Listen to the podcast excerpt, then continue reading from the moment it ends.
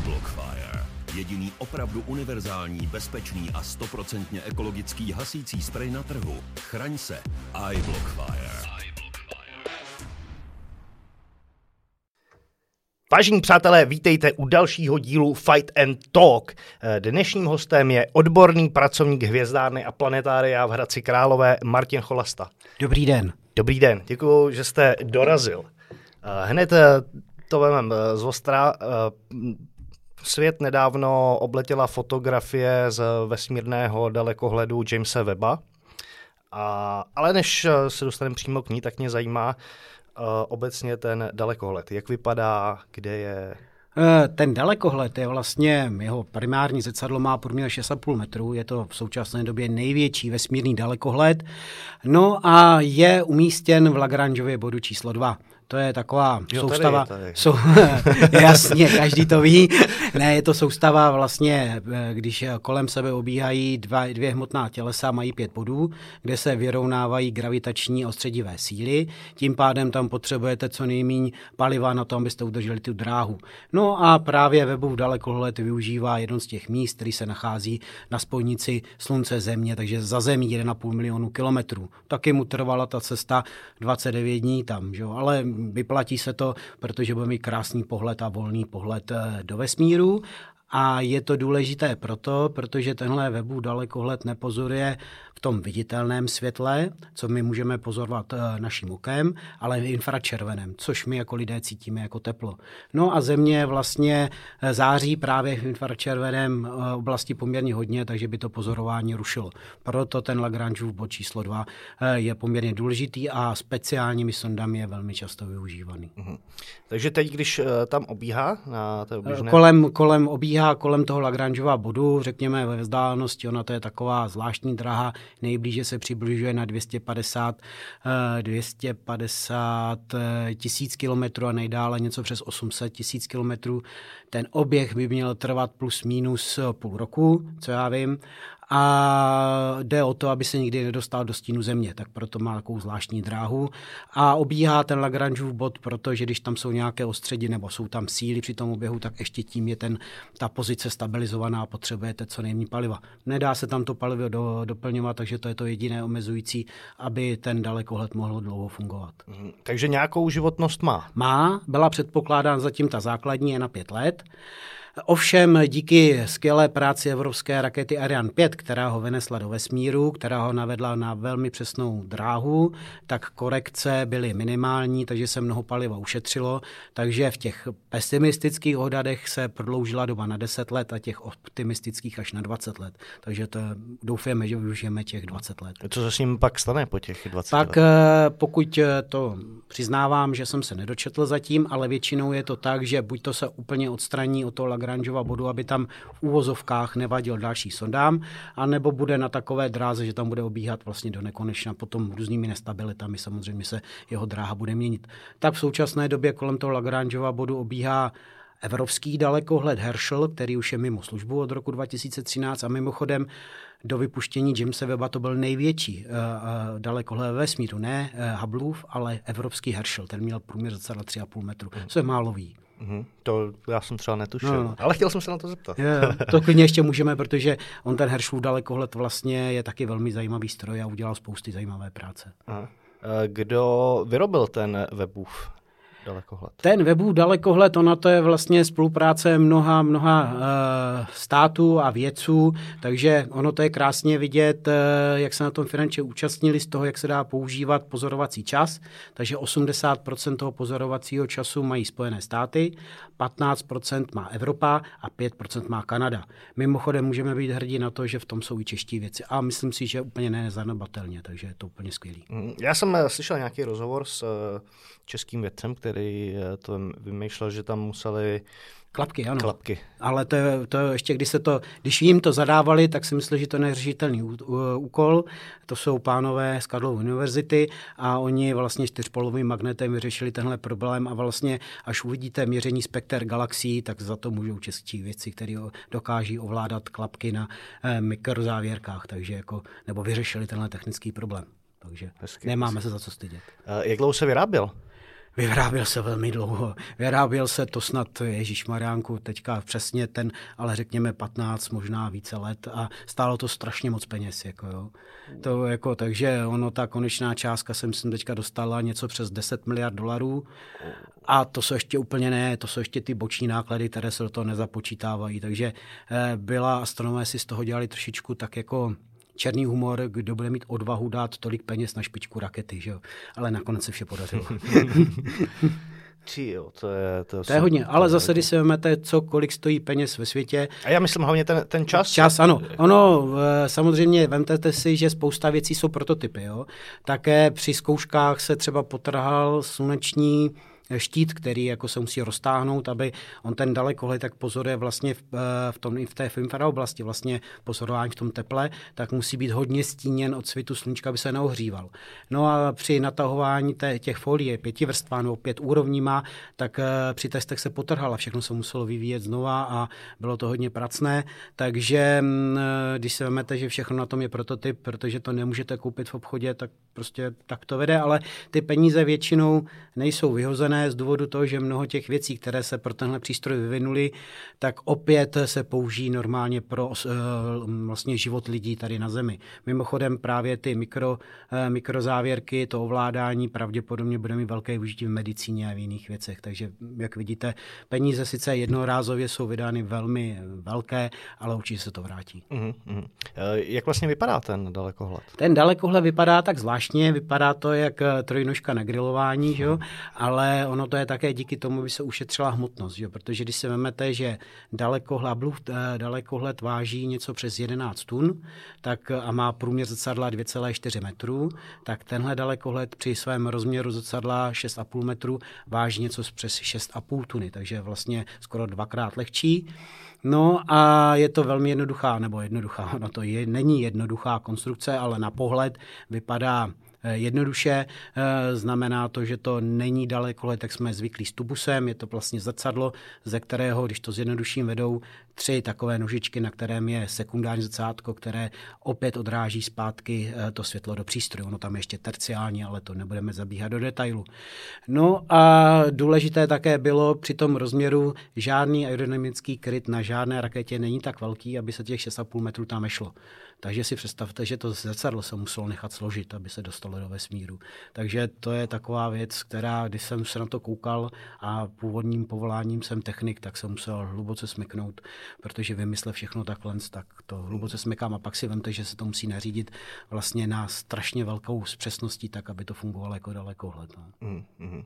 Takže on tam letěl složený, a tam se... Eh, ve vesmíru se rozkládal postupně. Rozkládal jo. Takže postupně. tam bylo paradoxně eh, pohled techniků a pohled astronomů, protože technici měli největší obavy právě při rozvinutí těch, eh, té solární sítě nebo toho štítu, protože tam vždycky byly největší problémy a astronomové se zase báli, aby se rozložilo zrcadlo, protože i kdyby se ten štít nerozložil, tak přeci jenom pořád je to dalekohled, kterým se dalo pozorovat. Hmm. Takže technici si oddychli ve chvíli, kdy se po několika dnech, a trvalo to poměrně dlouho, několik dní, rozvinul ten solární štít. No a pak se rozkládalo to zrcadlo, také trvalo nějakou dobu a to si pak oddychli astronomové. a všechno se řídilo ze země na dálku? Ze země na dálku, lépe řečeno, některé procesy už byly předem naprogramovány. Samozřejmě se to mnohokrát a mnohokrát eh, řešilo tady na Zemi, eh, v laboratořích a eh, kdyby se uskytl problém, tak na Zemi je ještě jeden webův dalekohled, ale není tak velký, je to model 1 ku 6, ale je přesnou kopii, kde se zkouší určité věci, aby se dali pak použít právě ve vesmíru. I když je pravda, že na Zemi nikdy nenapodobíte ty poměry, které pak vlastně ten kosmický dalekohled čekají přímo ve vesmírném prostředí. Hmm. Jak dlouho tam letí ten, ten signál? Uh, signál, to je jednoduchý, 1,5 milionu kilometrů si vydělíte 300 tisíci kilometry, že jo? takže když to tak rychle mememe, tak to by mělo být, eh, jestli se nepletu, 5 sekund. No. 5 sekund? No, no, no. To není zase tak. No, no, ale je to tak, no. Aha. Už jsem uh, někde slyšel ne, nebo četl, že došlo k nějakému drobnému poškození. S tím se počítalo, bylo několik zásahů mikrometeority, už bylo. Eh, samozřejmě to jsou ojedinělé zásahy, s tím se nedá vůbec nic dělat. V případě toho, že by eh, astronomové věděli, že se blíží do oblaku nějakých částeček, to jsou právě takové ty věci, které pak na Zemi pozorujeme jako meteorické roje, to znamená, že se ten dalekohled eh, na své cestě někde přiblíží k dráze nějaké komety či planetky tak eh, se pak natočí směrem eh, jakoby zrcadlem na druhou stranu, aby to bylo zasahovaly ty věci, eh, kde nejsou tak náchylné na to, na to poškození, ale mm, s tím se nedá nic dělat, to je riziko, které musí ten přístroj podstoupit. Ty zrcadla nejsou skleněná, jsou z berilia, jsou lisovaná, takže do určité velikosti těch částeček a energie, která tam tu částečku má, by se nemělo nic vážného stát. Mm. Ale samozřejmě nikdy nevíte. Mm. Takže my tady budeme mít radost, že vidíme nějaký roj a astronomové budou trnout hrůzou. A když to bude přímo v tom, tak to bude trošku jako, jako napínavý, ale řekněme, um, prostě budeme muset mít trošku štěstí. No. Eh, kolik takových eh, dalekohledů existuje? No, teďka vlastně ve vesmíru funkčních jakoby takhle velkých je vlastně jenom uh, Hubbleův ta, dalekohled a uh, právě Webův dalekohled. Samozřejmě ještě Spitzer, ale ten už je zase taky mimo provoz, takže pak jsou menší dalekohledy. A samozřejmě pracuje se na dalších projektech. Ono to je přece jenom finančně náročné, taky když se ten dalekohled eh, budoval nebo konstruoval, tak eh, bylo hodně hlasů astronomů, že to nemá smysl, že je lepší dát eh, hodně peněz do pozemských dalekohledů. Ovšem na Zemi nemůžete právě pozorovat v té infraoblasti, v tom teple, protože atmosféra to z velké části filtruje. Nebo lepší řečeno rozáří se a vy nemůžete nic pozorovat. Hmm. No a nakonec naštěstí uh, si myslím, že i když ono tam se omluví o tom, že úplně nebyly šťastně podepsané smlouvy s firmou, která ho vyráběla, to je další problém, proč rostla cena, ale to nebudeme rozvádět, nejsem ten, co ty smlouvy podepisoval, tak, um, tak na druhé straně si myslím, že přinese obrovské objevy a já se na některé z nich těším, protože i pro mě jsou oblasti, kde tajím dech a čekám vždycky na nové oblasti jako a nové, nové informace, jak to vypadá. Mhm. Co, co, k čemu bude teda sloužit? Eh, co, co nám může přinést? Uh, vlastně dá se říct, že celé spektrum, že samozřejmě to, že pozor v infraoblasti může pozorovat velmi vzdálené objekty. To znamená, že čím ten objekt je vzdálenější ve vesmíru, znamená, že jak se vesmír rozpíná, tak jeho světlo z viditelné části se právě postupně přesouvá do té infraoblasti, protože ty, in, uh, ty vlny se natahují tak když to vemu, tak řeknu tak trochu laicky. Takže předpoklad je, že bychom se mohli dostat eh, až na objekty do stáří vesmíru 100 milionů let po velkém třesku. Takže to by bylo podle mě velmi zajímavé z důvodu toho, že bychom mohli pozorovat úplně jedny z prvních hvězd zárodky galaxií. Tady se astronomové třeba slibují to, že když ty zárodky galaxií eh, budeme pozorovat a dokážeme pozorovat jejich rotaci, eh, může nám to odpovědět taky na, tu, na ty otázky, eh, nebo odpovědět, pomoc odpovědět na otázky, co je terma, temná hmota temná energie, protože to by nám hodně napovědělo. No a zároveň, zároveň bude sloužit pro výzkum, eh, pro výzkum třeba eh, prachoplynových oblaků, prozorod hvězd, planetárních soustav. A představte si, bude také sloužit i pro výzkum sluneční soustavy, jak planetek, teďka se právě testoval, jak se může rychle natáčet, jaká je jeho maximální možnost rychlosti natáčení, tak eh, třeba zkoušel se i záběr Jupitera, kde se hlavně zaměřili na měsíce, protože on je schopen pozorovat výtrysky z těch měsíců, třeba z Evropy a měřit spektrum, se jakoby složilo Eh, zjistilo složení vlastně té tekutiny, nebo lepší, to je taková ledová tříšť, ale co třeba z tohle měsíce uniká. Jo? Takže tohle také bude dělat a což je pro mě ta nejzajímavější oblast, bude zkoumat atmosféry, eh, atmosféry exoplanet. Takže my se můžeme poměrně slušně dozvědět časem, eh, o tom, jaké, kolik je planet, které by mohly potenciálně hostit život, což je strašně zajímavý. Tohle by měl všechno dokázat. Hezky, hezky. To je mazec. To je no, mazec. to mi vypadá, víte. uh, můžeme se dostat eh, k té fotografii? Můžeme, můžeme. Obletěla. Uh, já tak jako laicky hádám, že tohle, co vidíme, uh, tak to nevyfotil přesně ten dalekohled, že je to dobarvováno. Eh, většinou je to dobarvováno, aby to, ono to samozřejmě, um, samozřejmě ty peníze na stavbu dalekohledu se použili zdaní. Takže i pro lidi musíte udělat hezké obrázky. Že jo? Takže ono ten odborný obrázek většinou je takový šedivý a takový let pro vědce přinese ty informace, který má ale tohle je zrovna krásná eh, mlhovina, jedna z nejjasnějších mluv. Karina je bohužel eh, v souhvězdí eh, lodního kýlu na jižní obloze, takže se z České republiky není pozorovatelná. Je od nás vzdálená asi 8 000 světelných let a v současné době se tam rodí hvězdy. A samozřejmě planetární soustavy. Proto je pro pozorování tímhle dalekohledem úplně ideální, aby se vyzkoušelo, vyzkoušelo, jak budeme moct pozorovat právě vznikající planetární soustavy a zrod hvězd, eh, mimochodem i eh, zrod složitějších molekul, protože samozřejmě, kde vznikají, kde jsou nějaké energetické změny, vznikají zajímavé molekuly, které pak můžou být jako základní kameny života. Jo, málo se ví, že když třeba vznikají hvězdy, tak poměrně hodně vznikají molekuly vody, že jo? takže když se ráno jdete vysprchovat, nebo aspoň někdo třeba večeru mít ruce, tak jako abyste věděli, že takových proběhných prachoplynových oblakách ty molekuly vznikly. Jo? Takže to je prostě úplná nádhera, když si to člověk do, uvědomí. A e, samozřejmě mm, e, když e, jsou záběry téhle mlhoviny v různých, protože on může tenhle dalekohled pozorovat jak v blízké infraoblasti, tak ve střední části v infrazáření, takže krásně vidíme, jak můžeme vzájemně vnímat tu strukturu v té mlhovině. Je to opravdu prostě úžasný. Mm.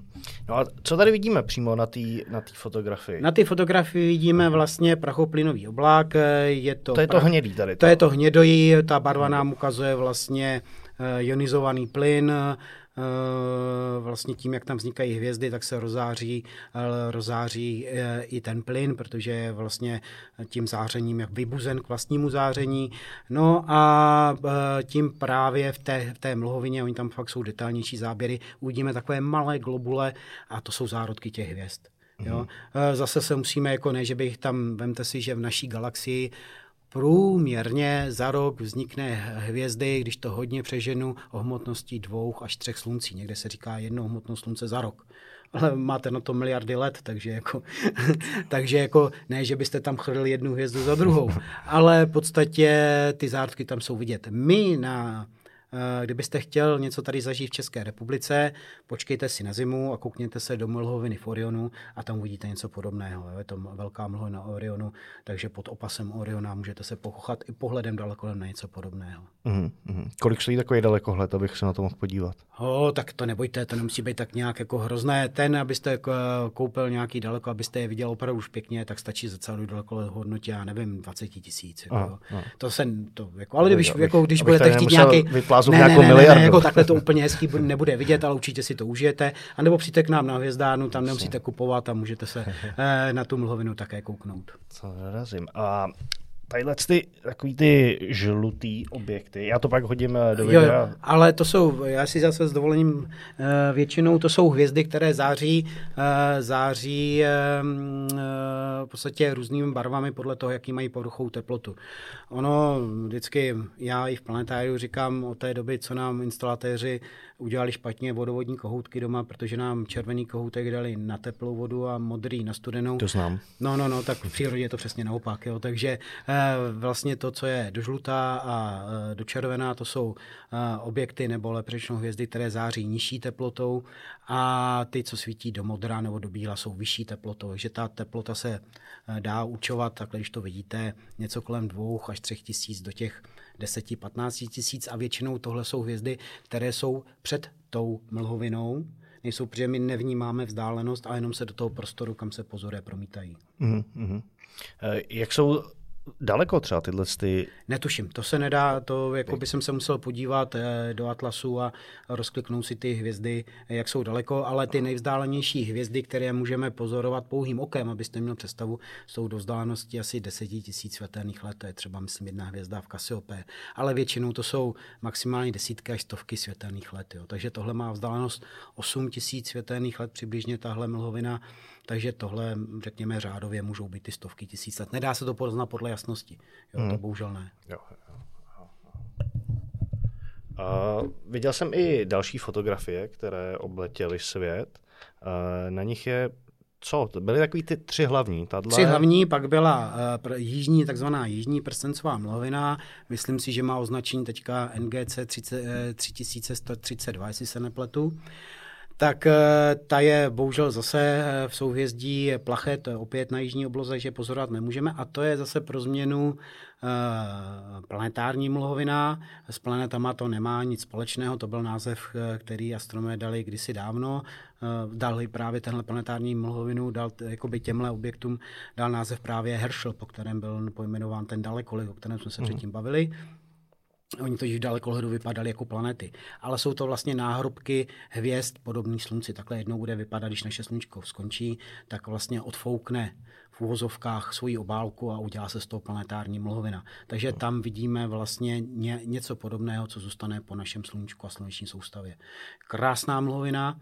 No a další záběr, který jako, to je jeden z těch tří objektů jediný, který se dá pozorovat na uh, naší uh, obloze tady v Čechách a to je uh, Stefanův kvintet. Nachází se u nás v souhvězdí Pegase. Eh, pravda, musíte, abyste ho aspoň zahlédli, mít poměrně velký daleko, někde kolem 40 cm, jo, aby byla optika. Uvidíte jenom mlhavé obláčky, mi se to podařilo ve svém životě jenom párkrát, dokázal jsem ho vyfotit, ale ty záběry Jamesa Webba mě vyrazili dech. Oni to je, kvintet znamená, že to je pět galaxií, ve skutečnosti čtyři galaxie opravdu spolu interagují, to znamená, že gravitačně se ovlivňují, některé se z nich dokonce i sráží a ta pátá se před ně jenom promítá, protože ty galaxie jsou vzdáleny něco kolem 300 eh, milionů světelných let. No a ta jedna, která se před to promítá, je vzdálená asi něco kolem, jestli se nepletu, něco přes 30 eh, eh, milionů světelných let, takže to je vlastně desetkrát blíž. A právě opět webu daleko díky tomu, že může prozorovat infra oblasti, tak nám dovoluje právě nakouknout do hmoty u těch velkých černých děr, co je uprostřed galaxií. Právě ten spektroskop, o kterém jsme se bavili, spektro, spektro, spektrograf, tak právě jak využívá ty klapky, o kterých jsme se bavili, tak měřil právě uh, to prostředí kolem černých děrů toho Stefanova kvintetu a také krásně ukázal uh, tu hmotu rozvrstvenou v té galaxii, která je k nám mnohem blíž. Prostě mi to opět vyrazilo dech. Teďka se objevila další, další snímek a je to galaxie M74, to je galaxie v rybách taky úžasný. A ten si zase tuhle galaxii už si můžeme prohlédnout u nás i na hvězdárně dalekoledu. Hmm. Ne samozřejmě takhle pěkně, hmm. protože pak by nemělo smysl takový dalekohled vypouštět do vesmíru, že? ale je to taky velký zážitek si to vidět a pak si třeba na monitoru prohlédnout, to, na co jsme se koukali. Že? Uh.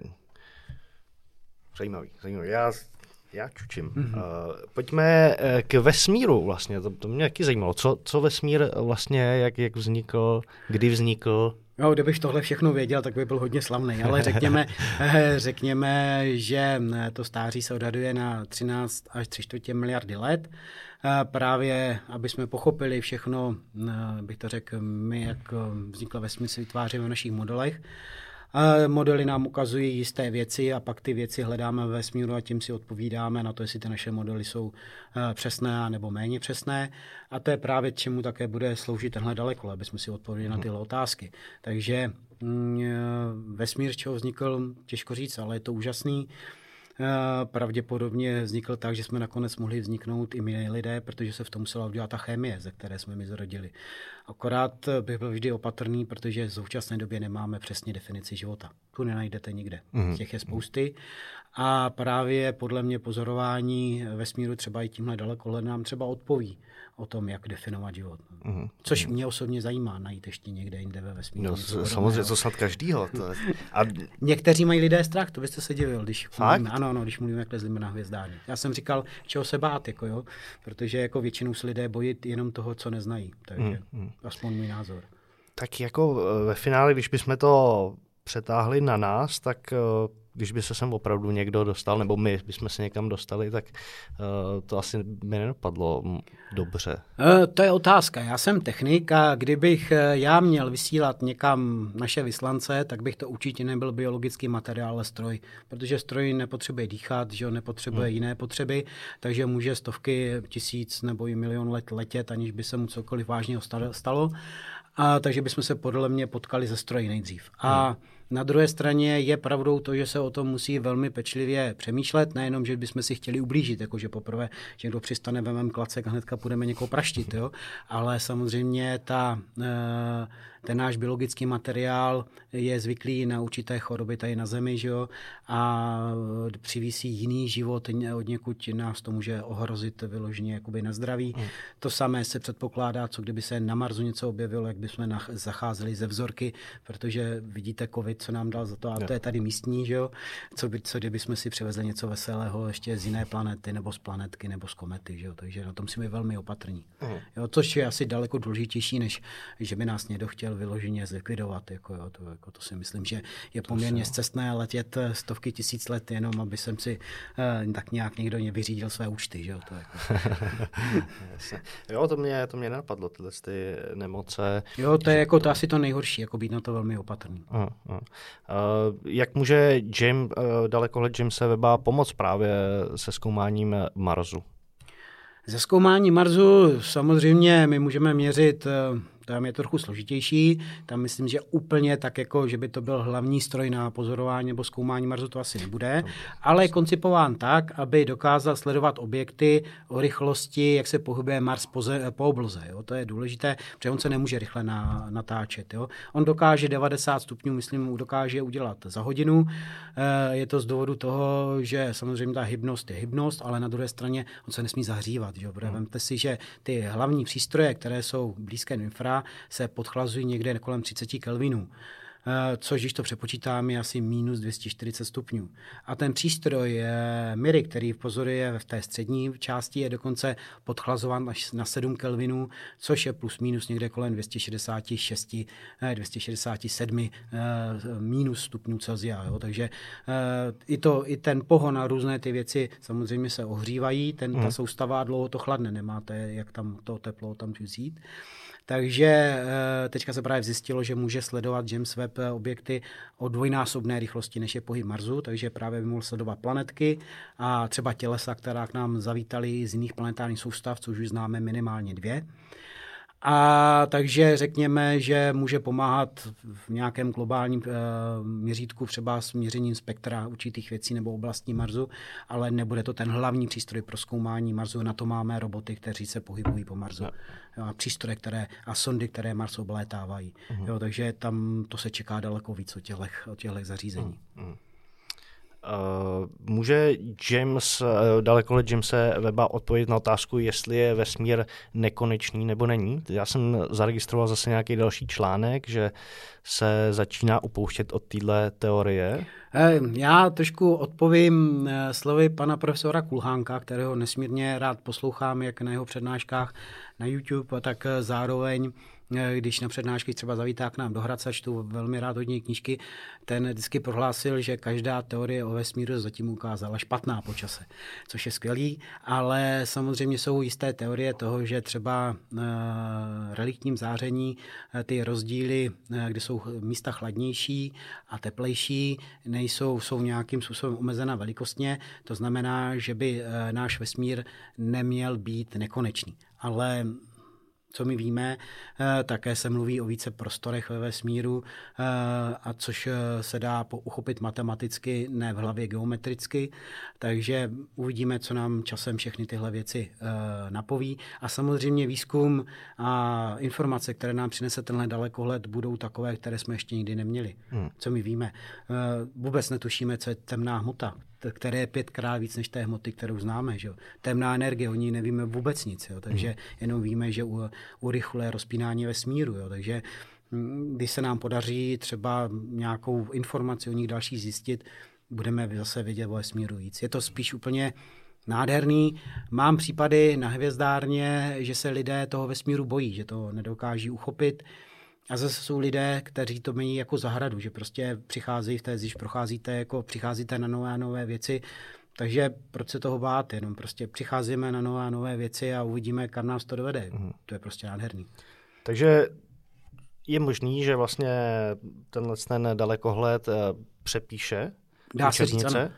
plus ano, ano. doplní. Doplní, kromě toho, no to není jenom tenhle dalekohled. Na Zemi se zrovna vlastně dovybudovávají nový, nové velké dalekohledy, ty samozřejmě nepozorují v infra, protože nemohou, ale i ve viditelném spektru budou pozorovat, ale zase budou obrovské. Že jo? Třeba největší dalekohled je evropský, staví se v Chile a průměr zrcadla bude mít 39,5 metru, ten už se staví. Jo? Takže soustav bude 20, myslím 25 metr a 30 metr se staví, pak bude velký přehledový dalekohled, myslím, že letos by se měl dát do provozu 8,5 metru, který vlastně prohlédne velmi rychle v dané oblasti tu oblohu za tři dny, takže bude velmi monitorovat tu oblast. Takže bude to spousta informací, které budeme dostávat eh, z mnoha přístrojů. A většinou v astronomii ty velké objevy nastávaly ve chvíli, když přišly nové generace přístrojů. A to je zrovna teď. Mm. Jo, takže, jak když se vždycky říká, máme tušení, co bychom měli vidět, a vůbec netušíme, co všechno uvidíme. takže vlastně následujících eh, pár let bude... Desít, řekněme 10-15 let bude určitě o čem sát a čemu se divit. Hezky, hezky. Pěkně.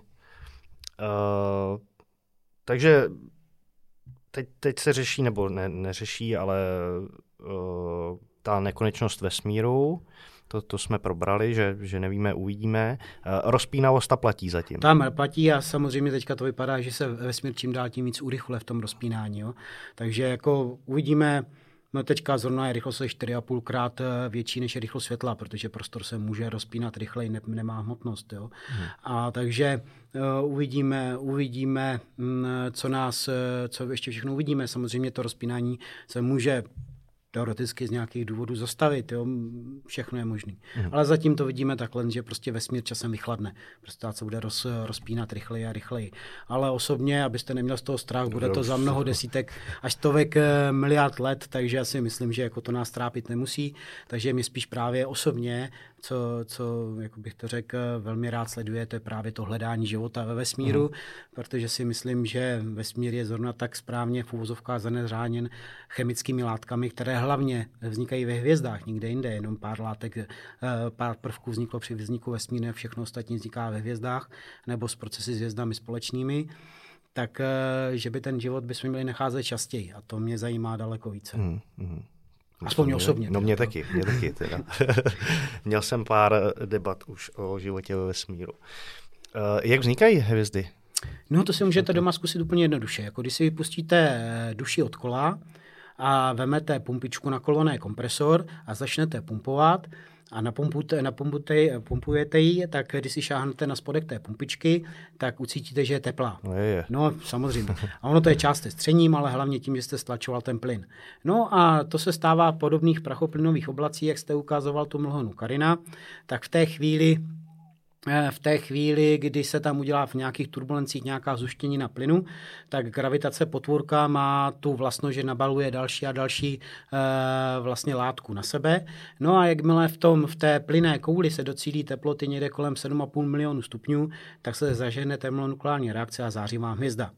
Takže nebojte, nikdy ve sklepě nedocílíte tuhle teplotu, ale jdete na to správně. Jo? Ale v podstatě principiálně jsem vám odpověděl, v podstatě gravitace, eh, gravitace vlastně svým působením eh, zahřeje vlastně uvnitř ten plyn eh, vlastně tím tlakem a on zpětně zase tím zářením vytvoří vlastně tu kulovou plochu, tam jde gravitace vůči záření a proto máme takzvaná hydrostatická rovnováha, proto jsou ty hvězdy kulaté a nehranaté. Jo, takže eh, prostě gravitace potvorka to zařídí za nás. Eh, co cestování do vesmíru? Jo, cestování do vesmíru. Já si myslím, že díky eh, neuvěřitelným eh, uvozovkách šílencům ve Spojených státech, že Linu Maskovi a jiným, se nám ta cesta otevírá pro ty, kteří jsou trochu odvážnější, protože ta cena nesmírně klesá.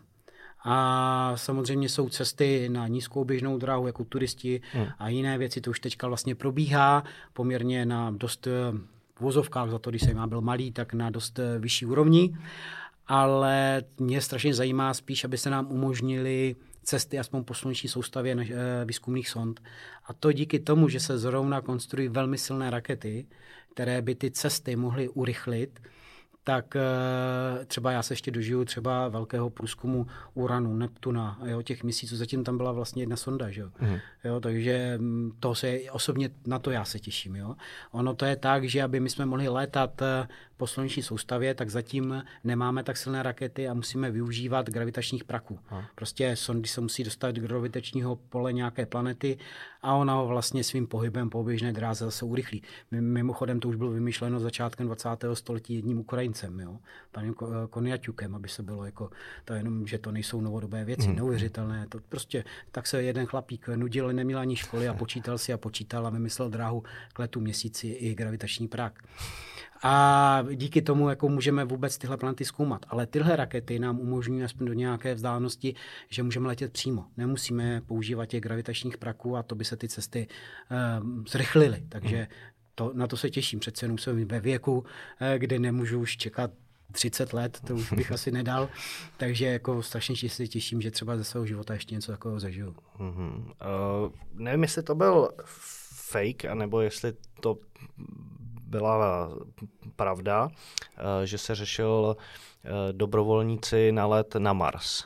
Eh, to bylo takový, spíš řekněme, že to byl takový marketing, si myslím, marketing. jo, protože no, ono to je složité, jako každý se na to hlásil, že tam zůstane. Já jsem se taky přihlásil. chápu, chápu, chápu, ale na druhé straně zkuste si jednu věc. Eh, měl jsem v životě možnost, služebně jsem jel na observatoř Tejde, eh, na Tenerife, tam jezdíte všichni jako dolů na pláži, my jsme jeli nahoru jako na tu observatoř. Tam jste v té sopečné krajině, vždycky jsem si přál na to nějakou observatoř se podívat. No jo, ale vy jste tady zvyklí, stojí zeleně a všeho. A mě po tom týdnu, co jsem byl v té sopeční krajině, nesmírně jsem se těšil zpátky do té zeleně, hmm. do toho všeho. A představte si, že tam budete do konce svého života.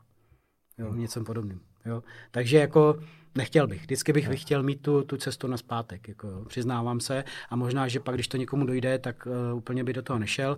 Ale samozřejmě z logistického hlediska když si vezmete, že Mars se nejblíže eh, přibližuje k Zemi na nějakých, řekněme, 55 milionů kilometrů plus minus autobus, někdy je to blíž, a někdy eh, dál jednou za dva roky a musí se tam dopravovat zásoby, tak si přepočítáte, kolik potřebujete na jednoho člověka, že jo? tak eh, to by byl velmi osamělý život a velmi skromný život, abyste ho tam mohli víst a ještě eh, docela ještě nereálný, protože ty investice do toho by byly mm, obrovské, mm. kam se na to hrabe cena jednoho daleko se Weba. Jako. Mm. Takže si myslím, že to je nereálné.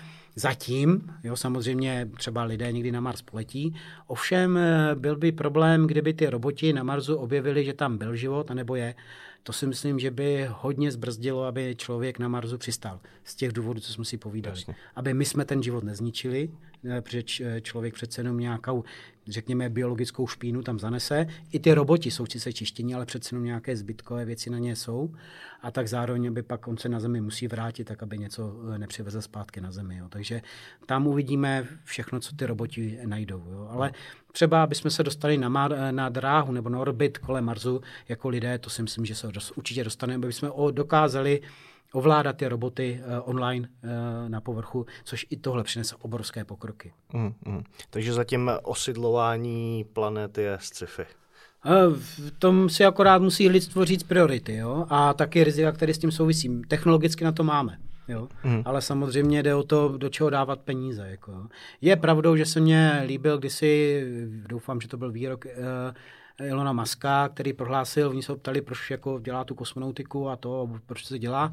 A on pověděl na to, děláme ji proto, aby jsme to uměli, až to budeme potřebovat. Jo? Což je, myslím, že dost důležitá věc. Takže proč tohle neskoumat, nikdy nevíme. Ale osobně si myslím, že to přijde o několik generací později. Ale mm, určitě to přijde. Co přistání, půjdeme blíž, co no, přistání no, na měsíci? No, na to se docela těším, protože já v tom mám tak trochu, eh, řekněme, e, svoje osobní, ne zájem, ale takovou zajímavost. Já jsem se totiž narodil v den, kdy tam přistáli první astronauté e, přesně v tom červenci roce 62, přesně ten den. Hmm. Takže jako docela by jsem jedl, že jsem to nemohl vidět, že jo? tak, tak bych docela rád, rád co to jednou viděl jako online. Dělá se proto všechno. Právě Elon Musk připravuje první modul, který by měl přistát, přistát na měsíci. Buduje se orbitální stanici Gateway, která by měla létat kolem měsíce. Byla, měla by to být náhražka, náhražka na Mezinárodní kosmickou stanici, která létá kolem no, náhražka. Je to vlastně, um, bych to řekl, o několik kroků nebo uh, úrovní výš ta orbitální stanice. Takže řekněme, předpokládá se nejdřív rok 2026, možná později, ale těch pár let už na tom nesejde, hlavně aby to bylo bezpečné a já osobně se na to nesmírně těším, hmm. to vidět na vlastní oči. Uh, proč vlastně to trvalo tak dlouho? Od, eh, tam to probíhalo to přistání od to 69. 60, 72, to byly, jakoby, byly ty programy od Apollo 11 až po Apollo 17. Zase finanční důvody, lépe hmm. řečeno preference, které k tomu vedly. Že jo?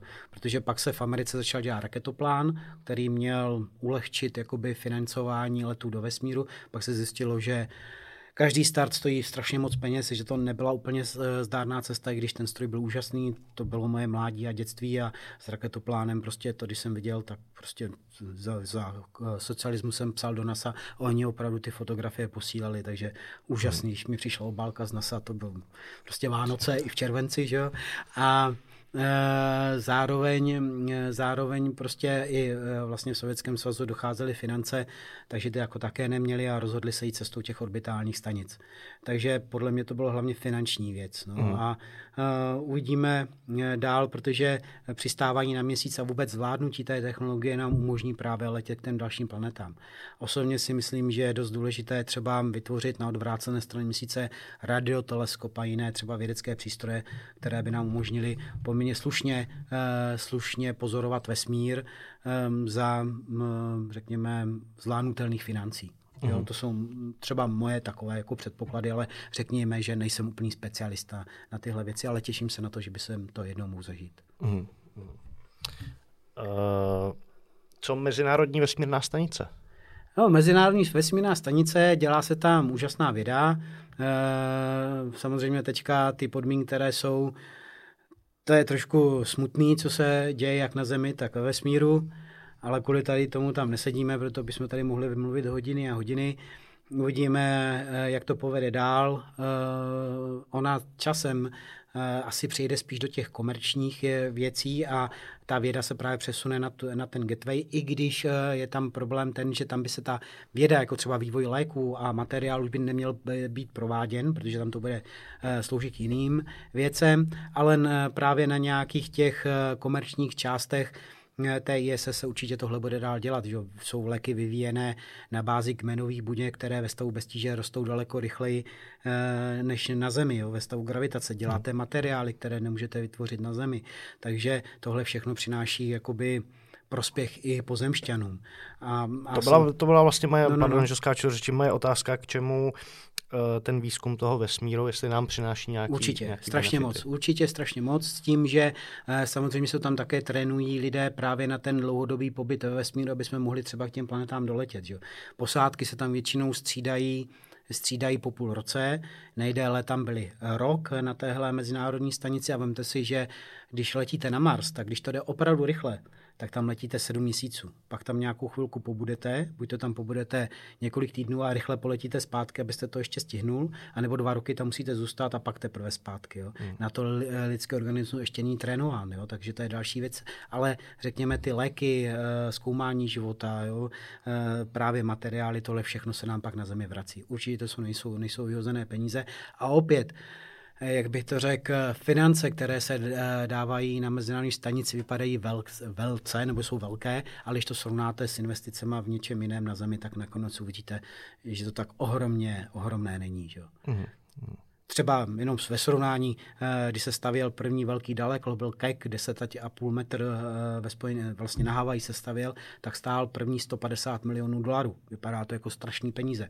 Ale že 150 milionů dolarů ve Spojených státech stojí jedna hala na lední hokej. Kolik jich je? Jo. Pardon, že to tak říkám, ne, jo? jenom to, prostě říkám jasně, srovnání jasně. a také ten další kek, on je kek 1 a kek 2 už stál něco ani ne 40 milionů dolarů, protože už ty technologie, které se vyvinuly toho prvního, už se daly hmm. použít. Jo? Takže ve srovnání vždycky jsou to jenom zlomky částek, které dáváme na něco jiného. Prostě si říct priority. No. Hmm, hezky. Uh, co, eh, kdo jsou hlavní hráči ve vesmírném programu na světě? No, ve vesmírném programu, řekněme, na prvním místě jsou Spojené státy, to je bezkonkurenčně. Je až úžasné, že dávají finance právě i na ten meziplanetární výzkum. Bez nich bychom spousty věcí nevěděli. To. A nesmíme zapomenout na Evropskou kosmickou agenturu, kterou jsme my součástí. Ne každá země v Evropské unii je součástí. Té vesmírné Evropské agentuře je 22 států združeno, my mezi nimi jsme, máme tu velkou čest. A to je, třeba se neví, že kosmická loď Orion, která bude létat s astronauty na měsíc, tak ta kabina, ve které budou sedět astronauté, tu vyrábí ve Spojených státech, ale ta přístrojová motorová část e, té lodě se vyrábí v Evropě, takže to je evropsko-americká loď. Takže my Evropané děláme skvělou kosmonautiku a, málo, a vědu, o které se málo ví musí se dělat větší popularita. Kanada a samozřejmě hodně nahoru rostou Číňané. Jo, to si musíme říct, že ano. V podstatě bohužel Rusové strašně ztrácí. Už eh, řekněme několik let, jo, to není jako hmm. zrovna v tuhle chvíli, ale v podstatě je vidět, jak eh, je to hluboce u nich podfinancováno. Hmm, hmm. Co Japonsko nebo, nebo Indie? Určitě, ty jsou taky zajímaví, ale řekněme ty největší hráči jsem vám říkal. Jo? Samozřejmě s Indií se musí počítat. Na rozdíl třeba od Číňanů, Indové jdou vlastní cestou. Číňané hodně přemuli uh, zase věci z Ruska, jakoby těch uh, technologií, když oni je teď už začínají uh, si vyrábět vlastní věci. Oni se hodně na nich učili. Japonci jsou taky dokonalí, že jejich zásobovací lodi na ISS, které vysílají o hmotnosti 6-7 tun, jsou prostě úžasné. Výzkum asteroidů, které oni dělají, taky to je prostě paráda, jo? takže to bych hnedka řadil za ty, řekněme, Evropa, teda Američani, Evropa, eh, Čína a pak Japonci. Takhle bych to já viděl, ale říkám, také nejsem znalec, jo? takže samozřejmě Kanada v tom hraje velkou roli, ta, ta dělá třeba ty manipulátory, eh, jak byl na raketoplánu, tak i na ISS, bude stejný i na té stanici kolem měsíce. Mimochodem patenty na to, abyste viděl, k čemu to je, patenty, které byly vytvořeny, se dělalo tohle rameno v 70. letech, nebo vlastně už řekněme na přelomu 60. a 70. letech pro raketoplán, se využívají pro roboty na operace, robotických operacích. Jo? Takže to bylo vyvinuto nejdřív do vesmíru. Hezky. Takže Hezky. takhle to je jedna z těch věcí, aby jsem dokladoval, že to nejsou vyhozené peníze. Aha. Já neříkám, ne, nejsem žádný odborník, jsem eh, lehce nadšenec, docela hltám eh, články o, o vesmíru, o tom, co se kde objevilo, ale teď tady slyším spoustu nových informací. Jak to, že ve veřejném prostoru toho, toho neběhá víc? Já osobně si myslím, že jde o to, aby se lidé koukali na ty správné weby. A nebo hmm. Eh, třeba vím, že pro někoho to se vypadá jako přežitek, ale četli knížky. Protože eh, spousta informací je velmi, řekl v vozovkách mělkých, co se dočtete. A když nejdete třeba na ten správný web, kde se tomu třeba věnuje uh, hlouběji ten, kdo to píše, a dokonce jsou tam i odkazy na původní články jako vědecký. Takže pak se můžete dopít ještě zajímavých informací. A samozřejmě knížky třeba od Eh, pana profesora Kulhánka, jo, které vydává hm, jako poměrně pravidelně a jsou jiné další knížky, když si přečtete a zaberete se do těch knih, dozvíte se spousty informací, které sice si na webu pod tím samým názvem přečtete za několik minut, ale v té knize musíte dát hodiny, ale dozvíte se mnohem a mnohem víc. A pak vás napadnou ty souvislosti, které při tom článku malém na webu nějakém prostě nevidíte. Mm. Ne, že by ten člověk byl hloupý, ale v podstatě v tom článku se to za, tu, ten kousek, co tam je sděleno, nemůžete, nemůže se to tam vejít. Mm. To je osobně můj osobní názor. Proto třeba i tady v Hradci na Hvězdárně, když se mě ptají, tak doporučuji některé weby, aby se prostě ty lidi, když se chtějí dozvědět něco víc, když eh, používají eh, právě eh, nejvíc informace právě ten internet, aby se dozvěděli, řekněme, informace, které jsou v vozovkách pravdivé, nebo co je nejvíc pravdivé. Mm. Uh nějaký typy na ty, na ty weby? Um, jo, třeba právě Aldebaran, jo, to je právě pana profesora Kulhánka, Astro, to je uh, web České astronomické společnosti, nebo OSEL, jo, to je pod Opavskou univerzitou skvělý web, kde jsou přírodní vědy, takže to jsou třeba hlavní, které já používám. A kosmonautiku um, rád pozo, uh, poslouchám, nebo čtu uh, Cosmonautics, jo, to jsou jako pánové, kteří to dělají skvěle. A samozřejmě um, Astroforum a takovéhle ty věci, kde se můžete z příspěvku členů dozvědět uh, poměrně zajímavé zajímavé detaily a taky vás to může tak nějak nalákat, abyste třeba ten vesmír pozorovali sami a různé typy, co si pořídit a aby to bylo k něčemu. A, mm. Takže to máte, jako když jdete lyžovat. Nejsou univerzální lyže, takže nejsou ani univerzální dalekohledy. Okay, jasně, jasně. O, je pravda, že mě vždycky zasáhnou takový nejvíc články. Eh, to jste musel asi taky zaregistrovat, eh, fotku z Marsu a spekuloval se, že to byla no, nějaká jeskyně. No, no, no, no, ale pak si musíte říct, jaký je to měřítko a viděl byste, že mimozemšťan byl, byl trpaslík, že jo, takže, jo, jo, takže jako právě pak počkat spíš na tyhle weby, jak jsem vám říkal, se ta zpráva objeví, tak si je tam popsáno co a jak, ono to není hned, že jo, takže za několik, takže většinou se to tam věnuje tady z té informaci, když už je to jakoby, eh, řekněme, odborněji popsáno a pak se dozvíte co a jak, ale to neznamená, že to není tak zajímavý, jo, to najednou zjistíte, že to je možná zajímavější víc, než kdybyste tam čekal nějakou potvoru, která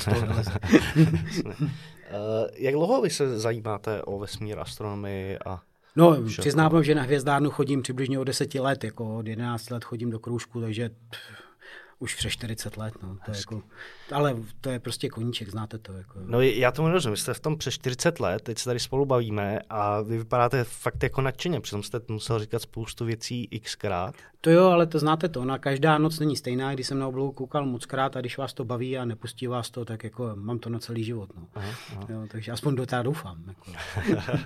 a jak jste se k tomu dostal vůbec? Eh, co, co vás... Mnoho náhod, mnoho náhod. Eh, osobně si myslím, že první byla to, že jsem se noci ptal, jako tmy jsem se bál.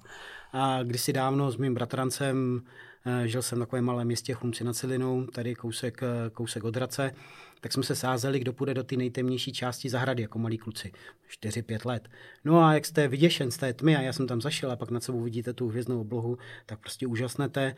A další věcí bylo to, že jsem se dostal ke svým desátým narozeninám od dědy velký triedr. To byl dalekohled, kterým jsem už eh, na měsíci viděl krátery. A to už jsem byl natolik okouzlen, že už to bylo úplně jasný a čím jsem byl, ten zájem byl vyloženě podpořen.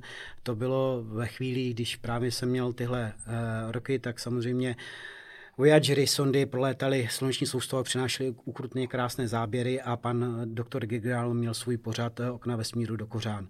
No a jelikož přednášeli v Hradci, tak jsem na něj jako malý jinok jsem donutil tatínka, abych se mnou chodil na tyhle přednášky, no a už to bylo jasný. A jakmile jsem zjistil, že na hvězdárně je kroužek, tak můj osud byl spečitelný.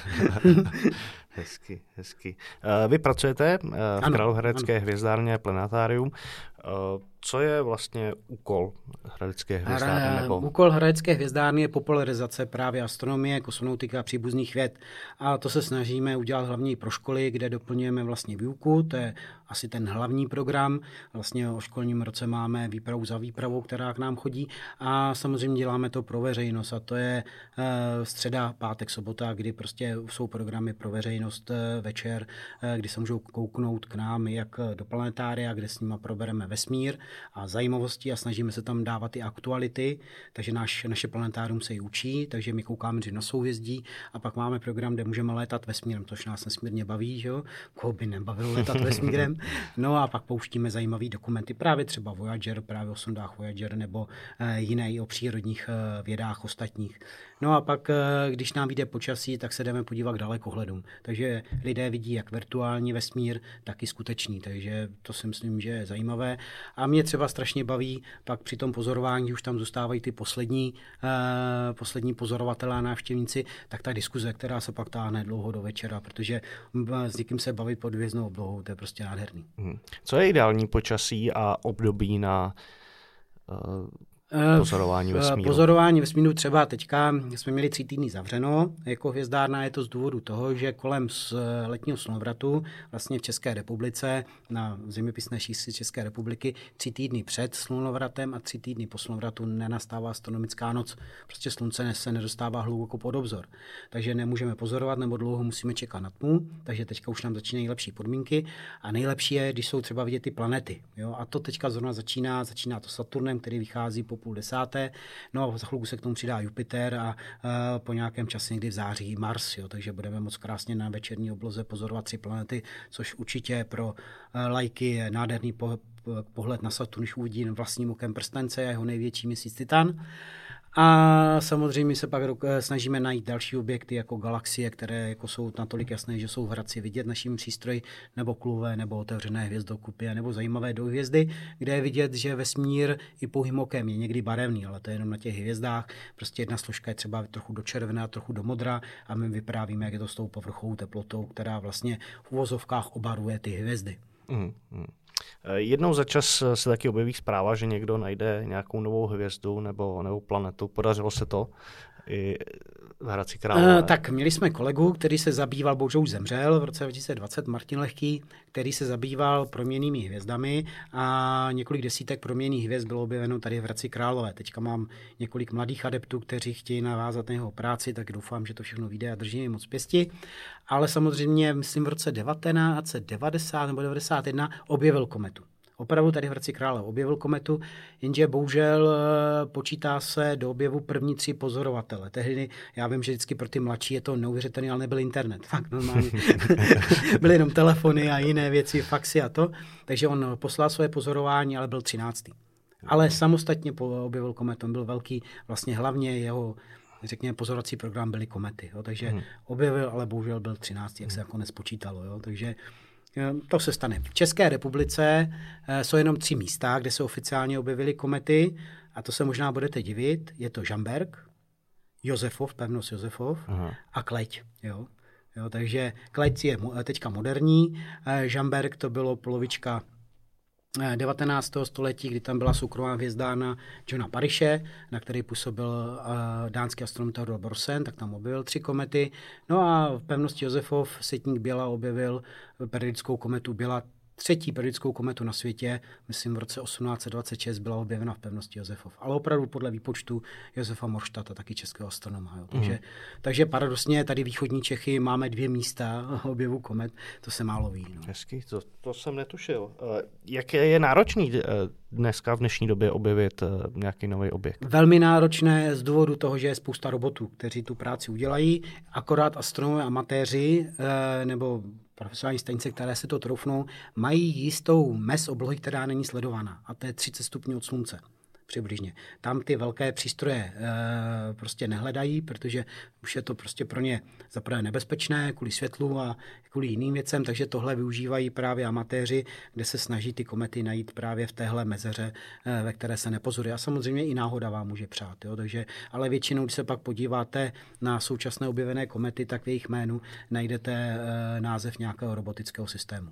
Ale to neznamená, víte co, tady astronomii neděláme většinou málo kdo z nás kvůli slávě, ale kvůli tomu, že nás to baví. Jo? Takže i když to třeba objevil robot, nějaký jako robot znamená to, že tam je robotická, eh, že prostě hm, dalekohle roboticky prohledává oblohu a zpracovává ty snímky, Uh, tak přesto, když nejde něco úžasného, tak my taky vydechneme, když to pak na té obloze vidíme. Uh, jak je, populární sledovat oblohu v České republice?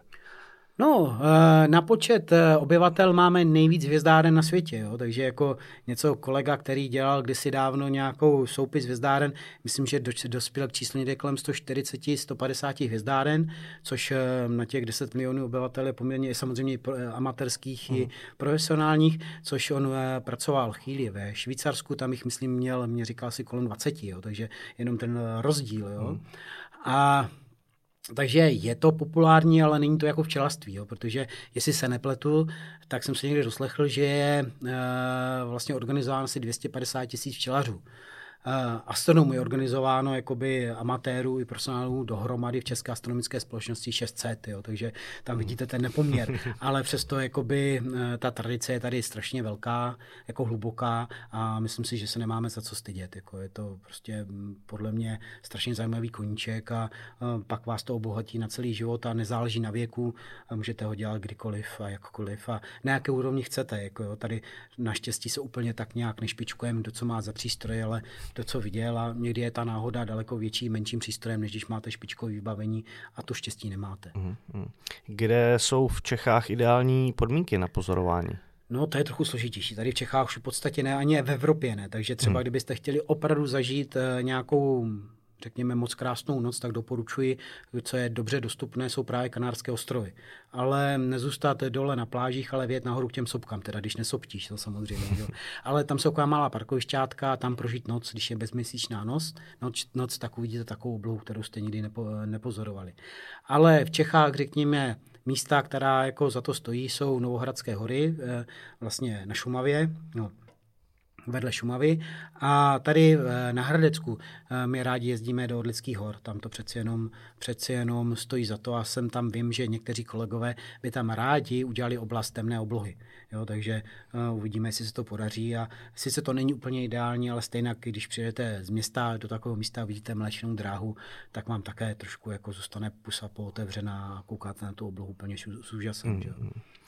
Jak moc se tohle zhoršilo za posledních 20 eh, let. Ta... Velmi, velmi. Eh, je to trošku problém, protože úplně nechápu, proč se musí třeba památky osvěcovat celou noc. Jo?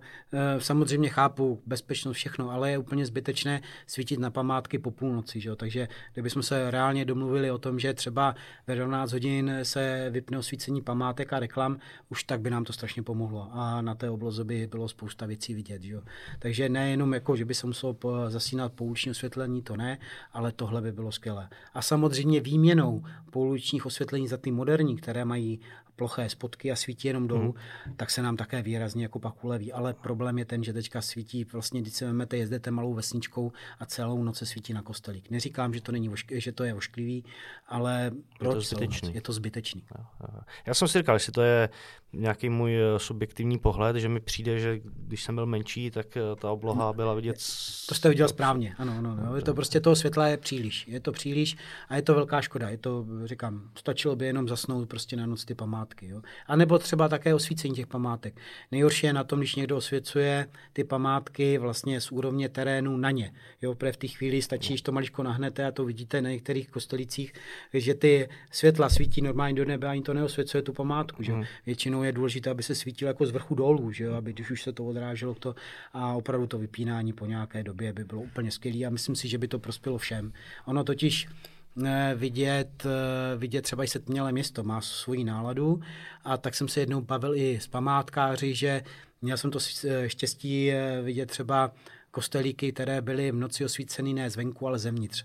A ty barevné vitráže, myslím, že vám duševně, jako to duchovno tam navodí daleko lépe než pompézní osvícení kostelíků mm-hmm. zvenku. Jo. Takže to bychom byli všichni rádi, protože pak byste se na ten kostelík šel podívat a koukal byste no nádherou na ty, na ty osvícené světla zevnitř, než na osvícenou fasádu zvenku. Že? Jasně, jasně.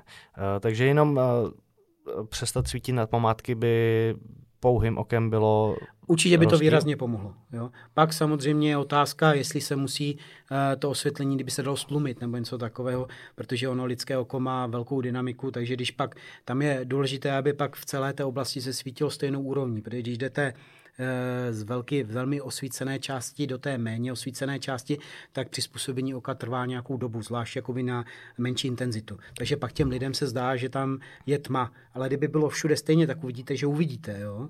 Takže spíš eh, ono to je eh, diskuze z techniky a s bezpečnostními techniky, ale prostě najít nějakou cestu, kterou by to šlo. Ono jde o spánek, o vytváření, že, o vaše zdraví, o přírodu, o hmyz, o všechno. Takže si myslím, že najít nějaké optimální řešení by nebylo vůbec špatné. Ale znáte to, je to jenom pohled z jedné strany. Jako, takže... A vedou se tyhle ty vedou, debaty? Vedou, vedou, vedou, vedou, ale... Zatím neúspěšně.